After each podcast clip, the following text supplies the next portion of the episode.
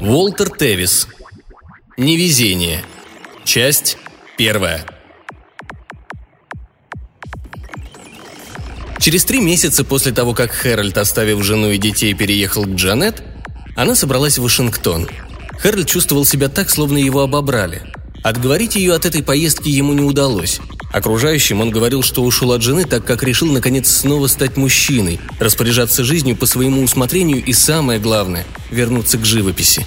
Но сам-то он знал, что оставил жену, потому что Джанет была отличной любовницей. Имелись и другие причины. Его излечение от алкоголизма, усталость от многолетней работы преподавателем-искусствоведом, когда он вынужденно пренебрегал своим талантом художника. И, наконец, отказ Гвен переехать вместе с ним в Нью-Йорк – и все-таки ни одна из этих причин не была достаточно серьезной для того, чтобы взять на работе годичный отпуск и сняться с насиженного места. Все дело решил персикового цвета купальник Джанет, плотно облегавший ее аппетитную задницу. Все первое утро после ее отъезда Хэральд приводил в порядок кухню и очищал большую кастрюлю от пригоревшего цукини. Джанет сварила ему суп и еще оставила две банки индийской пряной овощной приправы, полный сотейник тушеной телятины, а также два каравая ирландского пресного хлеба. Она любила разные национальные блюда. На уборку крошечной кухни у него ушло два часа. Потом он приготовил себе завтрак, разогрев вчерашнюю мятую картошку с жареным луком и залив ее яйцом. Сварил в большом кофейнике две чашки кофе. Прихлебывая обжигающий напиток, то и дело бегал в гостиную, где у него стоял мольберт с недавно начатой картиной. И с каждым разом при взгляде на полотно сердце у него сжималось все больше. Работа продвигалась с трудом. Все выходило глупо, академично. Да и не могло получаться по-другому. Ему не хватало Джанет. Жанет была довольно удачливым агентом по закупке и продаже произведений народного творчества. Хэральд познакомился с ней на приеме в одном из музеев. Она и сейчас отправилась в Вашингтон, чтобы проконсультировать кого-то в Национальной галерее. А ему она сказала так. «Вряд ли тебе следует ехать со мной. Время от времени нам нужно хоть ненадолго разлучаться, а то меня уже начинает здесь все раздражать».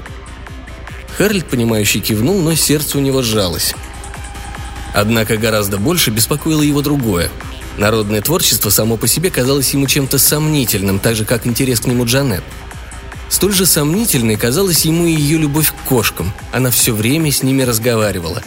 Сам Хэральд относился к кошкам нейтрально, но людей, которые с ними разговаривают, считал тривиальными.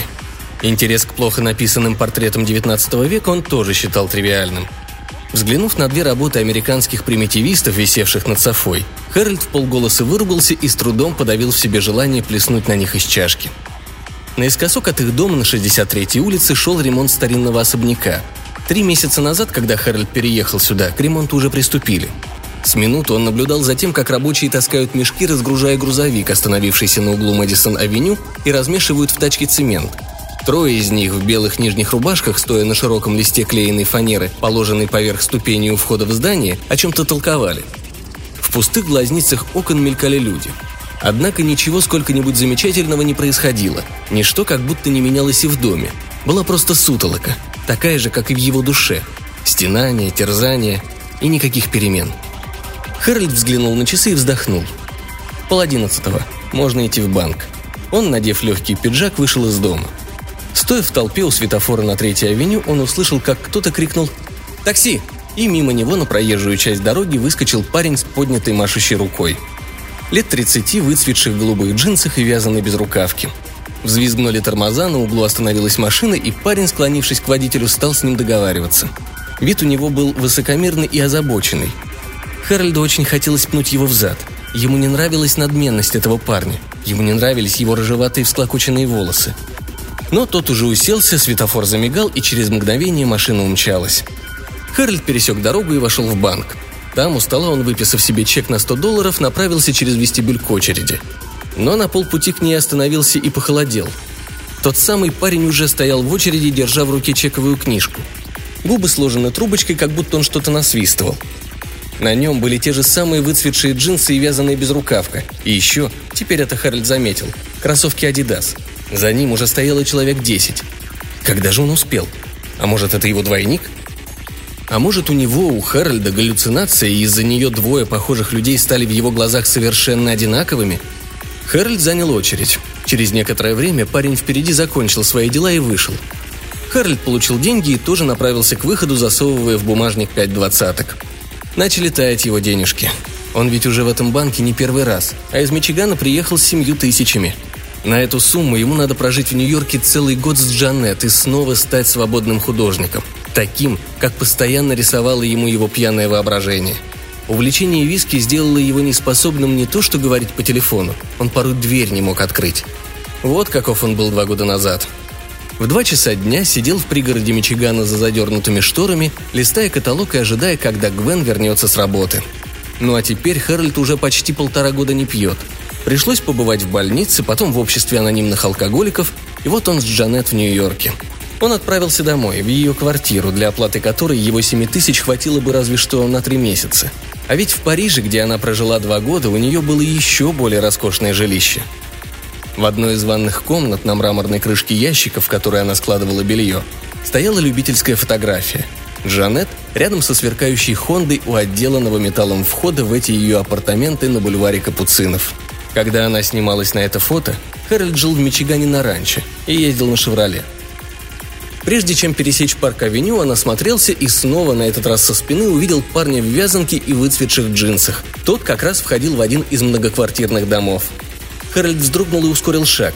Вспомнив о нью-йоркских уличных грабителях, которые, стукнув тебя по голове с извинениями, отбирают деньги, он переложил бумажник из заднего кармана в боковой. Его матушка, такая осмотрительная, рассказывала ему о них лет 20 назад. Хэральд мог бы сказать о себе, что по отношению к Нью-Йорку в нем как бы жили два разных человека. Первый любил ритм этого города, его безличность вместе с многочисленными продуктовыми, промтоварными и книжными лавками. Второй же боялся этого города, его пугал вид тройных замков на дверях квартир, так же как пуэрториканцев, поигрывающих мускулами, нахально таскающих за собой повсюду свои огромные орущие радиоприемники, которые они называли «смерть ангелом». Пугали его и узкобедрые длинноногие черные мужчины, носившие светлые брюки в обтяжку, из-под которых выглядывали дорогие, как у итальянских гангстеров, штиблеты. А сколько было вокруг пьяных, они торчали в дверях, рылись в вонючих мусорных баках ради куска недоеденной пиццы или старой рубашки, а может и в надежде наткнуться на выброшенный случайно изумруд или бриллиант. Порой Хэральду для разрядки так хотелось схватить за шиворот одного из этих птенчук и очистить его теркой, как очищал он кастрюлю с пригоревшим цукини. Но человек, вязанный без рукавки, был белый, чистый и не опасный с виду, возможно, европеец. И однако, пересекая сейчас Мэдисон-авеню, Хэральд при одном только воспоминании о нем почувствовал в душе холоду, скорее всего, следствие гнева Хэральда. Его снова начинало бесить это холеное надменное лицо, и эти рыжеватые волосы. Он прибавил шагу, вошел в подъезд дома, где жила Джанет, перешагивая ступени, поднялся на второй этаж, открыл дверь и сразу же направился в гостиную, где стояла картина. «Вот здесь», — подумал он, — «очень просится квадратик бледной зелени, цвета полевой травы, если смотреть на него издали». Горя от нетерпения, он взял кисть. За окном ярко сияло солнце. Рабочие настройки через дорогу делали свое дело. Делал свое дело и Хэральд. Он провел у Мольберта добрых три часа и чувствовал себя превосходно. Он хорошо потрудился, и работа наконец пошла. Слава богу. Пора было перекусить, и Хэральд приготовил себе сэндвич с помидорами, как это принято на Среднем Западе. Наевшись, он вернулся в гостиную, уселся в солидное черное жесткое кресло у окна и принялся рассматривать картину. В послеполуденном солнечном свете она выглядела прекрасно. Было в ней, правда, что-то жутковатое. Но этого он как раз и добивался. Уже сейчас она притягивала. А то ли будет, когда он ее закончит. Хэральд решил немного развеяться и сходить в кино. Фильм, который он хотел посмотреть, назывался «Невезение». Это была недублированная французская кинокомедия, разрекламированная как шумный и веселый эротический фарс. Для солнечного осеннего дня ничего лучше не придумаешь. И вот он опять шагает по Мэдисон туда, где находился кинотеатр. Откуда столько молодежи? И все так хорошо одеты и, вероятно, говорят по-французски. Хэральд пробегал глазами витрины с французскими надписями. Он приближался к парк-авеню с ее интенсивным движением. Когда он переходил дорогу, послышалось громкое фырканье мотоциклов, и, обдав его горячим смрадом, мимо пронеслись с ревом две черные Хонды. Со спины один из мотоциклистов казался мужчиной, другой – женщиной. Впрочем, разницы между ними почти не было. У каждого на голове красовался сферический шлем, в котором отражалось солнце. На первом он был красного цвета, на втором – зеленого. «Шлемы из научной фантастики», – подумал Хэральд, – так и слепят глаза. В воздухе стоял запах выхлопных газов. И на мужчине, и на женщине были надеты коричневая вязаная безрукавка, голубые джинсы, белые носки и обувь фирмы Adidas. Рубашки у обоих с короткими рукавами и голубого цвета. Точно такие, как у того парня в такси или у того, что стоял в очереди в банке. Харль чуть не вскрикнул. Мотоциклисты влились в транспортный поток, лихо сворачивая то в одну, то в другую сторону, как будто прокладывая свой собственный путь в этом скопище такси, лимузинов и машин скорой помощи. Но почему они были так одеты? Мода ли сейчас такая или просто совпадение? Раньше он не обращал никакого внимания на то, сколько людей носит коричневые вязаные безрукавки. Да и кто это мог сосчитать? Ну а джинсы чуть ли не на каждом, в том числе и на нем самом. Кинотеатр находился на углу 57-й улицы и 3-й авеню. Зрителей пришло немного, как всегда в этот час. Фильм был о женщине, которую преследовал сипловатый голос ее погибшего возлюбленного, молодого человека, разбившегося на мотоцикле – Яркая особа, у нее один роман сменялся другим. Она порывала с каждым новым любовником, потому что, как только оказывалась в новых объятиях, раздавался этот сепловатый голос. Это, конечно, забавляло, но и раздражало Хэрольда, особенно когда он вспоминал о прежнем любовнике Джанет, как-то странно ушедшем из ее жизни. Она не хотела ему об этом рассказывать. Правда, несколько раз он самозабвенно смеялся над тем, что происходило на экране. А потом, к концу фильма, разбившийся любовник появлялся снова, по всей вероятности живой и здоровый – и происходило это на одной из тихих парижских улочек. Она вышла с мужчиной, с которым только что спала, прогуляться и выпить кофе, как вдруг к обочине тротуара, по которому она шла, подкатила и остановилась рядом с ней черная Хонда. Сидевший на ней стащил шлем, и сердце у Харальда ёкнуло. На экране крупным планом возникло моложавое лицо того парня с рыжеватыми волосами в вязаной коричневой безрукавке и голубой рубашке. Он улыбнулся женщине, и она замертво рухнула на тротуар – этот парень на мотоцикле заговорил. Голос его звучал, как и прежде, когда он ее преследовал, сипло и ласково. Хэральду хотелось чем-нибудь запустить в эту рожу, крикнуть ей «Убирайся вон, пижон чертов!» Но ничего он не сделал и, продолжая тихо сидеть, ожидая конца сеанса, не издал ни звука, а фильм закончился тем, что женщина уселась сзади на мотоцикл погибшего любовника, и он куда-то ее увез. Он не сказал ей куда, он собирался показать ей это место. Хэральд напряженно всматривался в титры. Ему хотелось знать фамилию актера, который играл первого любовника. В фильме его звали Полем, но, как ни странно, в титрах его не было. Все остальные были, а Поль – нет. «Господи!» – подумал Хэральд. «Да что же это такое?» Выйдя из кино, он, стараясь не смотреть по сторонам широкой улицы, остановил первую попавшуюся машину и попросил доставить его домой. Неужели этот киногерой – плод галлюцинации? А может, парень в банке – французский киноактер – 12 лет пьянства вполне могли отразиться на его мозгах, но до белой горячки-то он не допивался. Его нью-йоркский психиатр сказал, что наклонность к регрессу возможна, но психика его никогда не вызывала сомнений.